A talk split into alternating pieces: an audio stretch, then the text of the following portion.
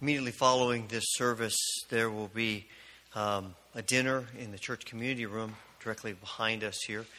The family invites you to stay and be part of the dinner and give them a chance to, uh, to visit with you and interact with you, and they do appreciate you coming today. A little bit later in the service, there will be an opportunity for those of you who would like to share a brief word of remembrance about Bob, and you may want to be thinking about that as um, we take the opportunity to share memories and thoughts of uh, Bob in our lives.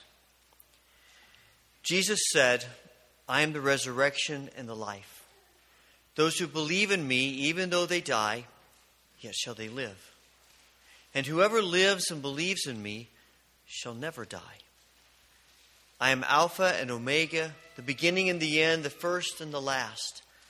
I died, and behold, I am alive forevermore, and I hold the keys of hell and death. Because I live, you also shall live. We have gathered here today to praise God and to witness our faith as we celebrate the life of Bob Brown. We come together in grief, acknowledging our human loss. During this time together, may God search each of our hearts, that in pain we may find comfort, in sorrow, hope, in death, resurrection. Heavenly Father, we thank you for being with us today. We thank you that even in the face of death, we experience you as the giver of all life. In this hour together, help us to worship you with all of our hearts. Help us to hear your words of grace and comfort. As we've learned to do in all of our experiences, we come to you now in the hour of death. We know that you love us, that you can turn even the shadow of death into the light of morning. So help us to wait before you with reverent and submissive hearts. Make this a time of opening our eyes and our understanding and a time of encouragement to our hearts and our souls. We pray that you will bless those who feel this sorrow most deeply and cause the bonds of Christian love to bind us closer together so that we may share with them and with each other the spiritual strength, the faith in you, which is ours through the love of Christ, in whose name we pray. Amen. Please stand with me as we sing the opening hymn, Amazing Grace.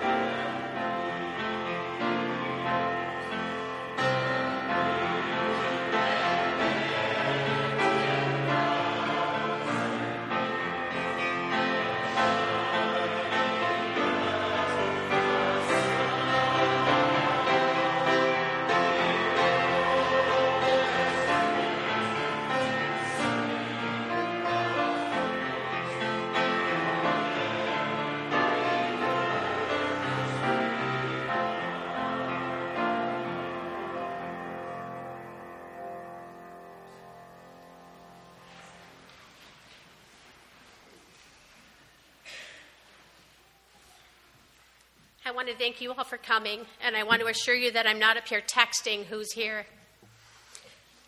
But it was a way for me to get my words that I wanted to say to you in a format that I could read. Sunday, the day of my brother's passing, my journal entry. In all my years, I have never been at a loss for words.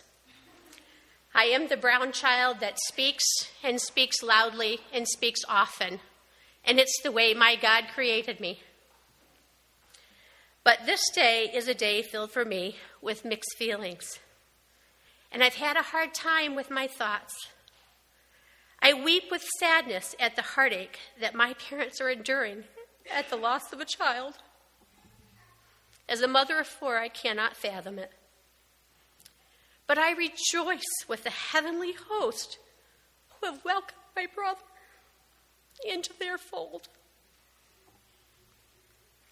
Bob was so at peace with his life. This summer, I had the opportunity to sit out with him out back on the patio of their house. And he told me he was going to fight and pursue any method he could to stay with us a little while longer. To the depths of my heart, I'm so thankful. He isn't struggling anymore with the chemo and the tests and the medical procedures and the emergencies that he had to endure. He is at peace. He is at eternal peace. These are tears of joy mixed with tears of sorrow. How can there not be? If you believe in God's redeeming grace and love, you have hope after death. We simply are facing that spiritual principle in a very raw and loving way. On Wednesday, after my brother's death, I had my first solo ride on my motorcycle, promptly named Harley Girl. I have always ridden beside my husband, Andy, it was his passion for the bikes. But I drove that bike to work at school and then home again at the end of the day. And it was awesome. I was the coolest substitute teacher in that entire school district. I'd like to think that my brother Bob would have been exceptionally proud of me and smiled with me and given me lots of encouragement to do it again, but to, in all honesty, my brother would have looked me straight in the face and said, why haven't you done it before now? What were you waiting for? I wasn't waiting for anything. But I didn't want to waste another day not doing something that was right before my very eyes.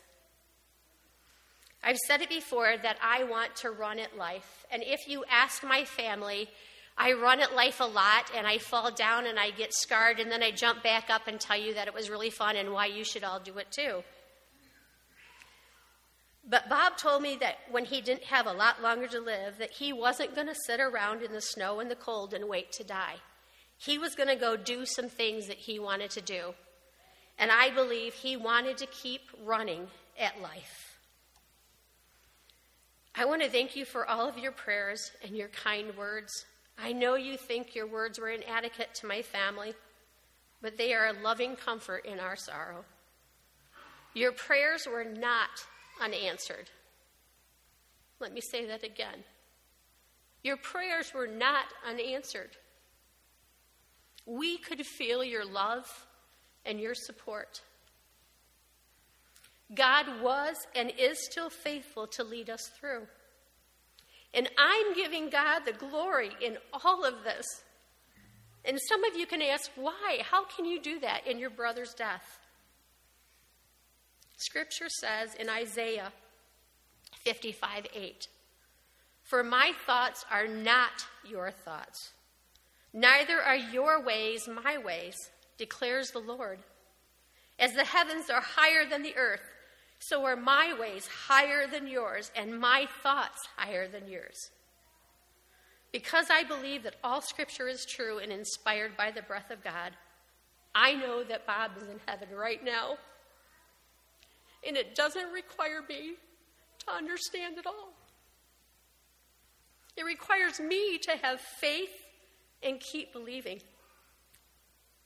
Mom and Dad, thank you for giving me a big brother. Anne, thank you for taking care of him and loving him so well. And to God be the glory in all of this.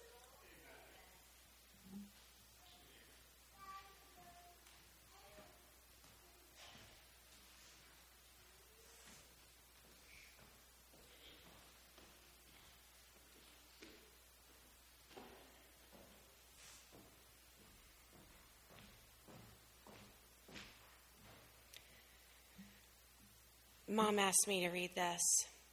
Um, I wrote it the morning that they turned off the respirator. Let me tell you about my big brother, Bob. First of all, he had clearly studied the Big Brother manual for annoying the mess out of siblings. In fact, I am convinced that he and me have been a contributing ed- editor. Ten years my senior, he always had a height and weight advantage that despite my best efforts, I was never able to overcome. At six foot four, there was simply no physical challenge. This resulted in all the torture you'd expect from an older, larger brother, including but not limited to hanging me upside down by my ankles, tickling me until I cried, using my own hand to slap me, and then saying, Stop hitting yourself. And the ever popular holding your arm out straight and placing your palm on my forehead so I could never reach him to retaliate. retaliate. Because he was so much older, it must have been child's play to torment me intellectually. At various points in time, he had me convinced that I was adopted, or alternately, that the gypsies had left me on the doorstep and that the only reason I was in the family because my parents felt so bad for such an ugly baby. At age eight, I never understood why he always preferred to take my younger sister, Jennifer, to college with him to, quote, see his friends. For years, I lived with the belief that he simply didn't like me, until I learned much later from my older and wiser sister, Carolyn, that Jennifer was an innocent pawn used as bait to pick up college girls who love babies. At one point, I thought I might try to overcome his intellectual advantage, which I naively believed was solely the result of his advanced years. I became an overachiever, and I poured my efforts into my grades and my SAT score. These efforts were in vain when I found out by my mom and dad that of all the children, Bob had the highest IQ. Round two, Bob. As adults, we've had a somewhat conflicted relationship. We never lived close enough to develop a true one. My recollections of our adult years range from spending time with his children, Tiffany and Justin, who were absolutely the highlight of his and Cindy's visits. To prearranging a, sing- a signal with my sisters that would allow me to escape one of his discussions before I got too angry and said something very hurtful. I'm not kidding. Jen, Carolyn, and I would have a predetermined code word. As the conversation headed towards the inevitable conflict of opinions, Carolyn would ask me to come and check on whatever it was she was cooking. Now, if you know my sister, and if you've ever tasted one of her mouth-watering sweet pickles or award-winning pies, you know she did not need any culinary advice from me. Other times, Jen would see that my eyes would flash, and she would invite Bob out onto the porch for a smoke. It was a tacit agreement to help things run smoothly on our rare visits. When Bob and Cindy were on the brink of their divorce, I, I sided with Cindy. She was a friend to me, and I. Her children were precious, and it hurt me to think of them not being together as a family. I never voiced this to Bob or to Cindy, but I think he sensed it and as the divorce was finalized. I'm sure my reaction to their marital struggles contributed to what became a separation from me emotionally and from our family. We heard from him seldom as he traveled the West Coast. He always maintained contact with mom and dad, but I even lost touch with Cindy, Tiffany, and Justin over the years as they relocated, and so did I. It is one of my deepest regrets. And then one Thanksgiving, we were introduced to Anne and Siv. I hadn't seen or heard from Bob in years, and suddenly my mom managed a coup, and those of you who know her know she does these often. And, and she got the whole family together for the holidays. What a delightful surprise to be introduced to such an intelligent, witty, beautiful woman. And her brilliant mother. I remember saying to my mom at one point, Wow, how does Bob keep ending up with these awesome ladies? how did he end up with her? Anne could hold her own in any argument. And suddenly, Bob was quieter and more thoughtful. Whether this came through his years of travel or whether it developed as a result of his maturation process and his walk with the Lord, I do not know. But at the time, I attributed it to Anne.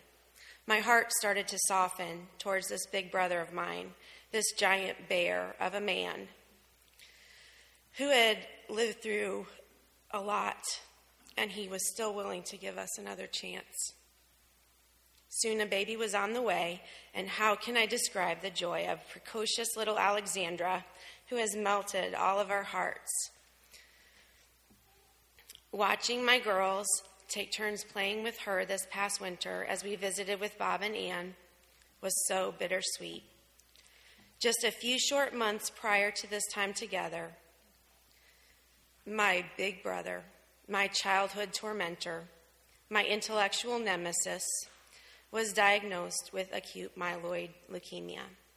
Simply put, it's not the good kind. There is no cure. There are no good outcomes, physically speaking. The best medicine has to offer is a crapshoot for extending the life, maybe a year or maybe two. All of us were tested for bone marrow matches, including some very dear friends. Thank you to those of you who did that for him. None were found. As we have prayed and hoped, struggled and watched, his leukemia became chemo resistant, and his body took a beating from the treatments and the clinical trials that the human body was never meant to endure. This morning, as I write this, they're going to turn off the respirator. We do not know how long or if his body can withstand the step, but the doctors and family agreed that it is time. So as I sat at my computer, with tears streaming down my face. And now, as I speak to you, I'm so thankful for the time that we spent with him and his family, watching his huge frame bend gently down to dance with his sweet Alex is a memory I will always treasure. I hope she always knows just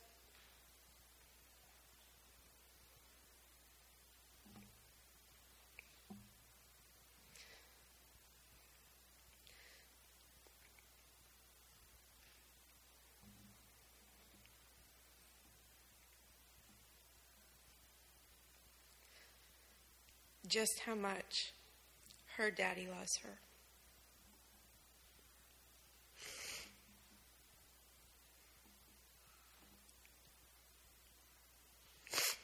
I hope Anne knows just how much our family loves and admires her. I hope Cindy and Tiffany and Justin know that they are now and always will be loved and a part of our family no matter what has happened or what will happen. And as the respirator pushes the last burst of air through my big brother's lungs, I'm reminded of his quiet confidence, gained in the knowledge of a deep work of grace and the power of God at work in his life during his past year. He called my mother in to lean down close to his mouth. And he said to her, Remember, no matter what happens, Mom, for me, it's win win. Well said. Round three, Bob.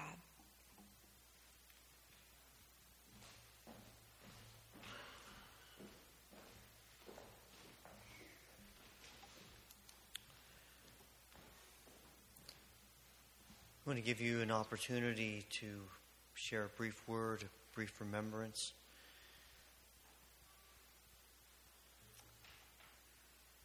Anyone have something you would like to share?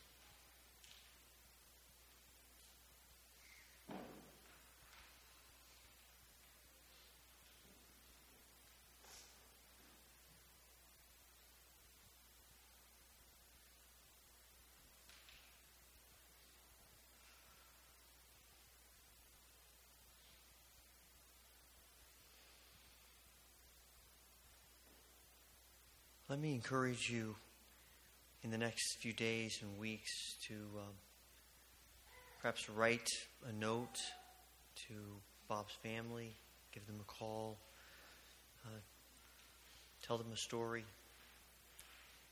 just to uh, encourage them, and also it helps us as uh, we uh, communicate these things to remember and to remember a life that uh, which we've been blessed.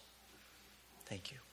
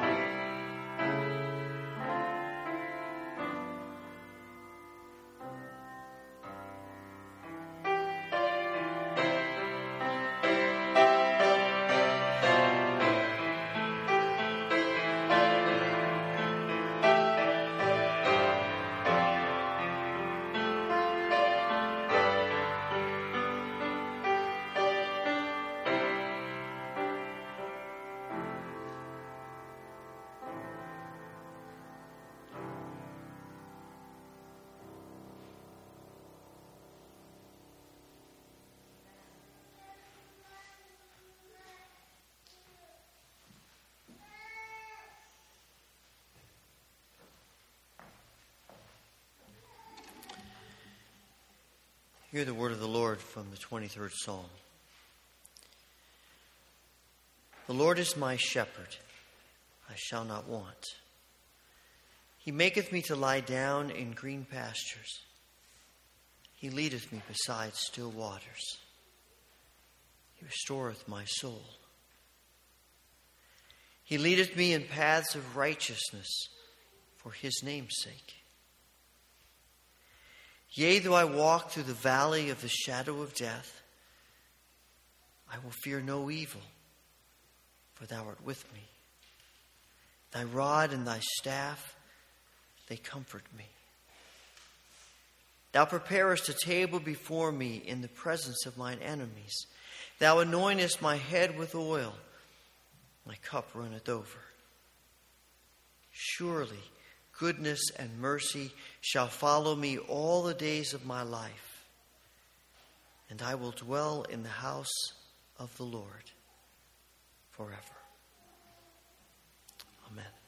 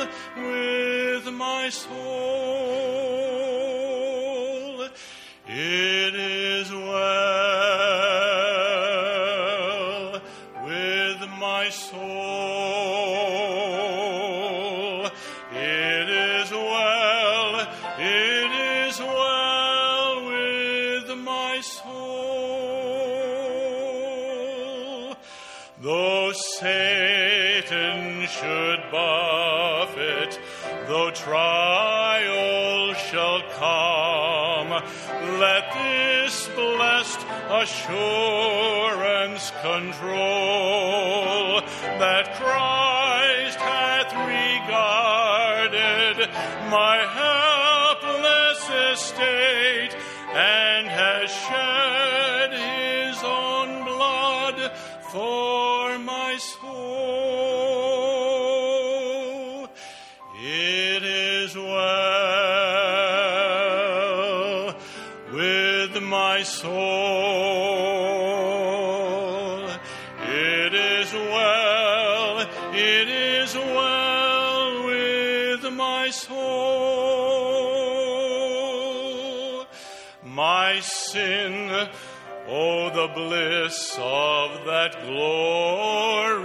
glorious thought. My sin, not in part, but the whole,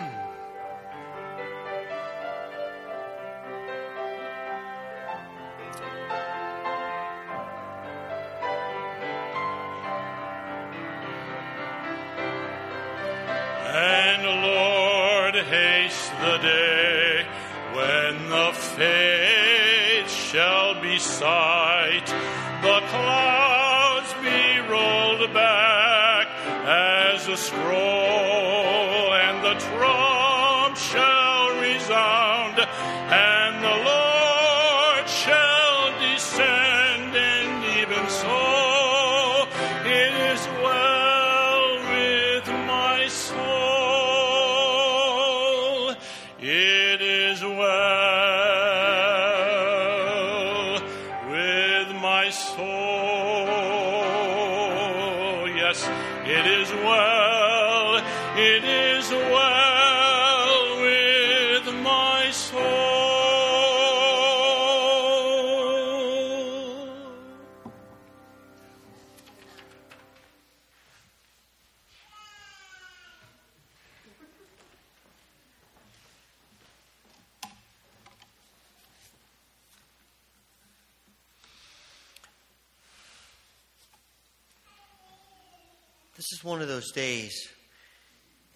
Some point in time we are all going to face.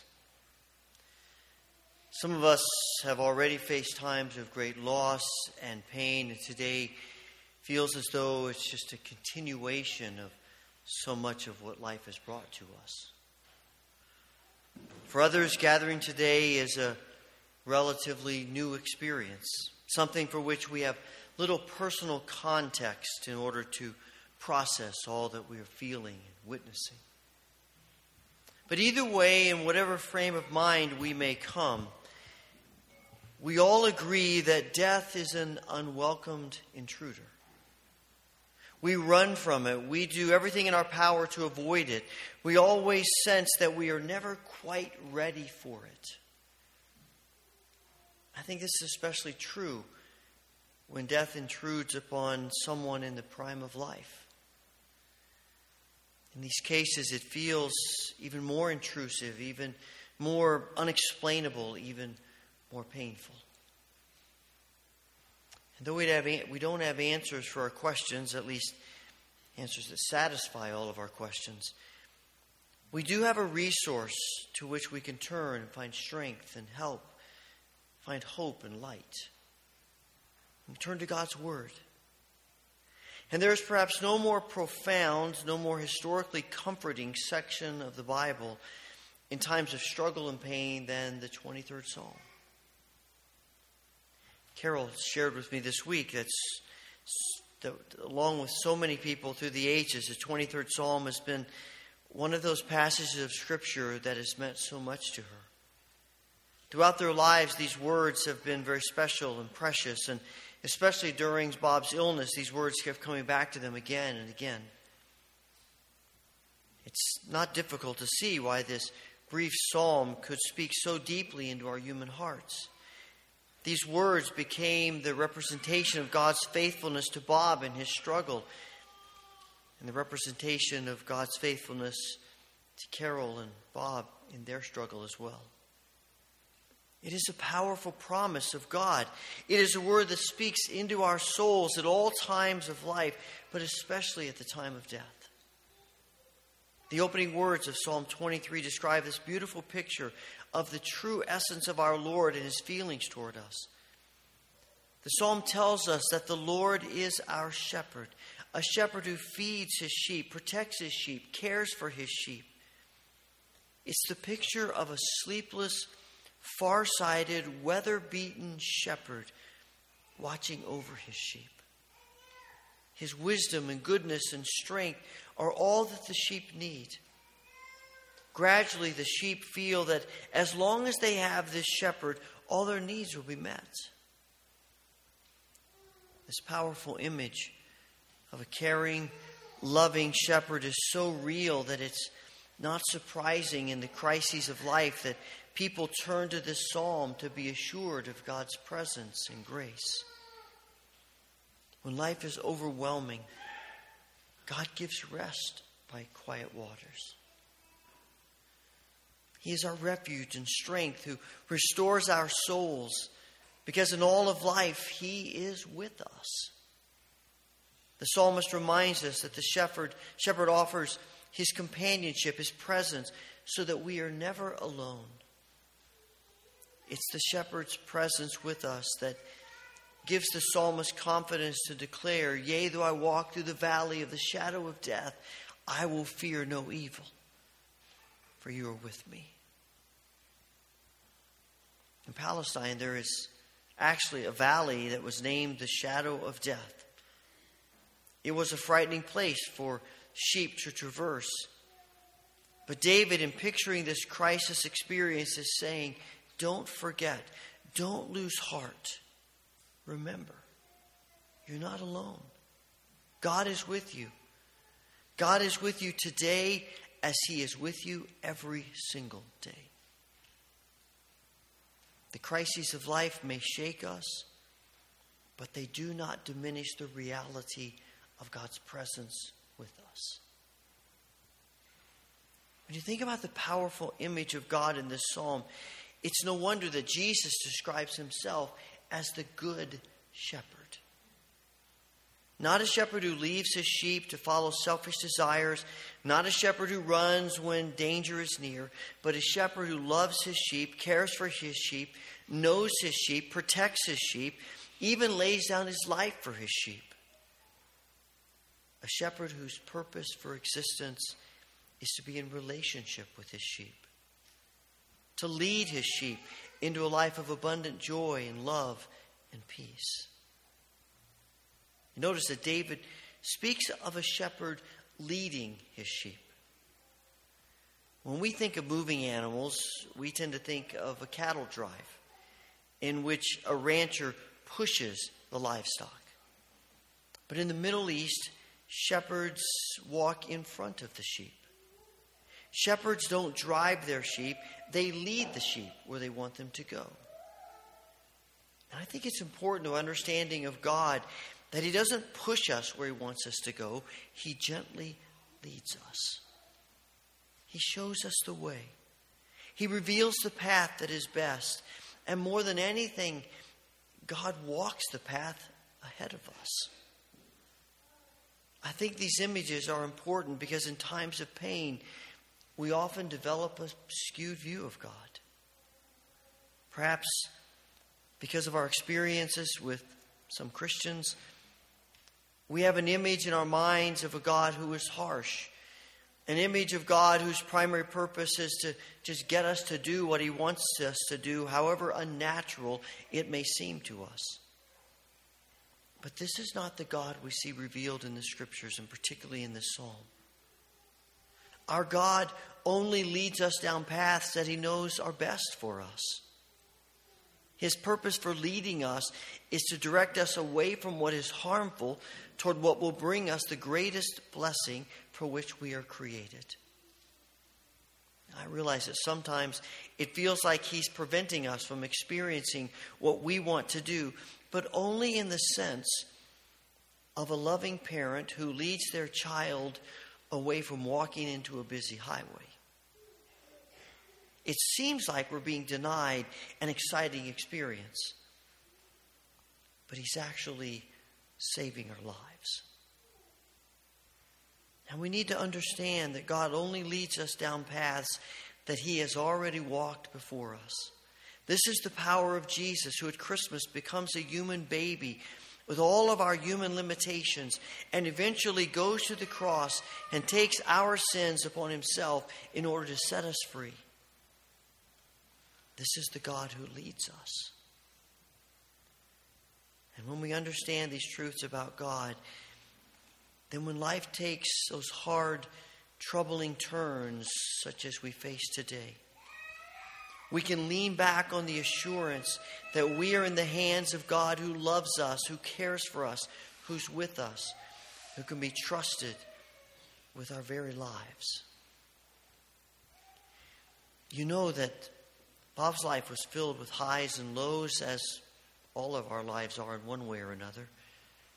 He had some successes, he had some failures, and there's not one of us here who cannot relate to that. It's life. But one constant through all of his life was his compassion for people in need. He was a friend you could count on. He cared about people that others might not want to care for. He was friends with people that others might avoid. He gave second chances and third chances and took risks on people because he loved, he believed, he cared. And I suspect that some of you are here today because Bob reached out to you. He befriended you because you, you sensed in him acceptance and love and kindness. In fact, being here today might well be your means of expressing gratitude to him. It doesn't imply that God, that Bob couldn't be direct with people, or that he wouldn't get into someone's face and tell them what he thought. And sometimes he did that and he was right, and sometimes he wasn't. Some of you heard this as the girls shared. And some of you are remembering those things even as you sit here now. In the past few years, one subject that would bring passion to Bob's voice was Jesus. Because Bob's spiritual experience was one of highs and lows, he seemed to feel even more passion to talk about his experience with Jesus. Sometimes his passion might have felt overwhelming, but it really just came down to this. He had experienced genuine peace and joy in surrendering his life to Jesus, and he wanted everybody else to experience that too. And I think that if Bob could stand before us today and say one thing, it might be this. As much as I love all of you, as important as all of you are to me, and you are very, very important to me, no one loves you more than Jesus. No one cares for you more than Jesus. You will never do anything more important, more significant with your life than to trust Jesus. And now God, Bob's faith has become reality. He's trusted his life to Christ, and now he's rejoicing in the presence of his Savior, receiving his heavenly reward. And I know that nothing would thrill him more than for all of us to know that we will see him again someday because we've trusted our lives to Christ too. The psalm concludes reminding us that God's presence and plans do not end when life does. God promises an eternal reward for all who follow him, who dwell in his house forever. And those who trust in Christ will remain in his fellowship throughout all eternity and experience the fullness of his joy and his life that we can only begin to experience now on this earth.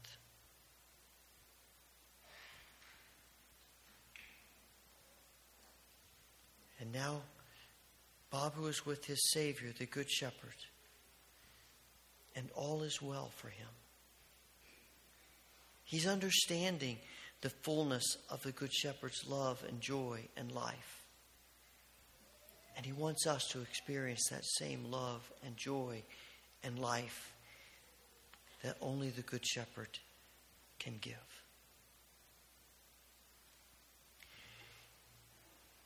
Years ago, there was a minister who was going to speak at a church in Norfolk, Virginia. The church had asked him to send his sermon title ahead so they could publicize his coming. And it was in the day when churches would publicize on, in the Saturday papers about, especially for a guest speaker, about what the sermon was going to be.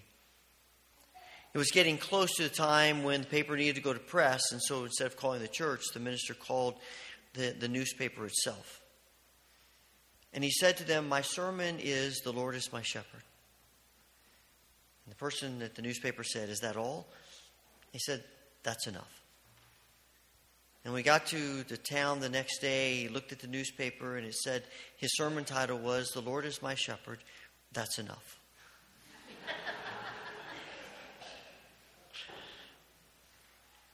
and he began his sermon by saying, You know, that might have been an error in print, but it's really the truth.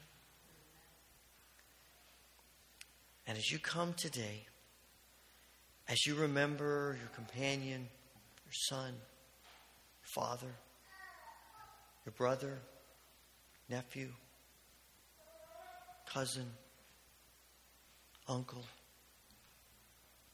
friend. as you place Bob into the care of the Good Shepherd,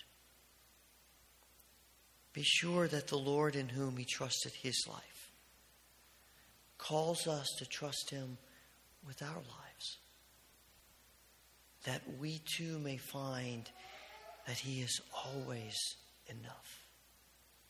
Always. Amen.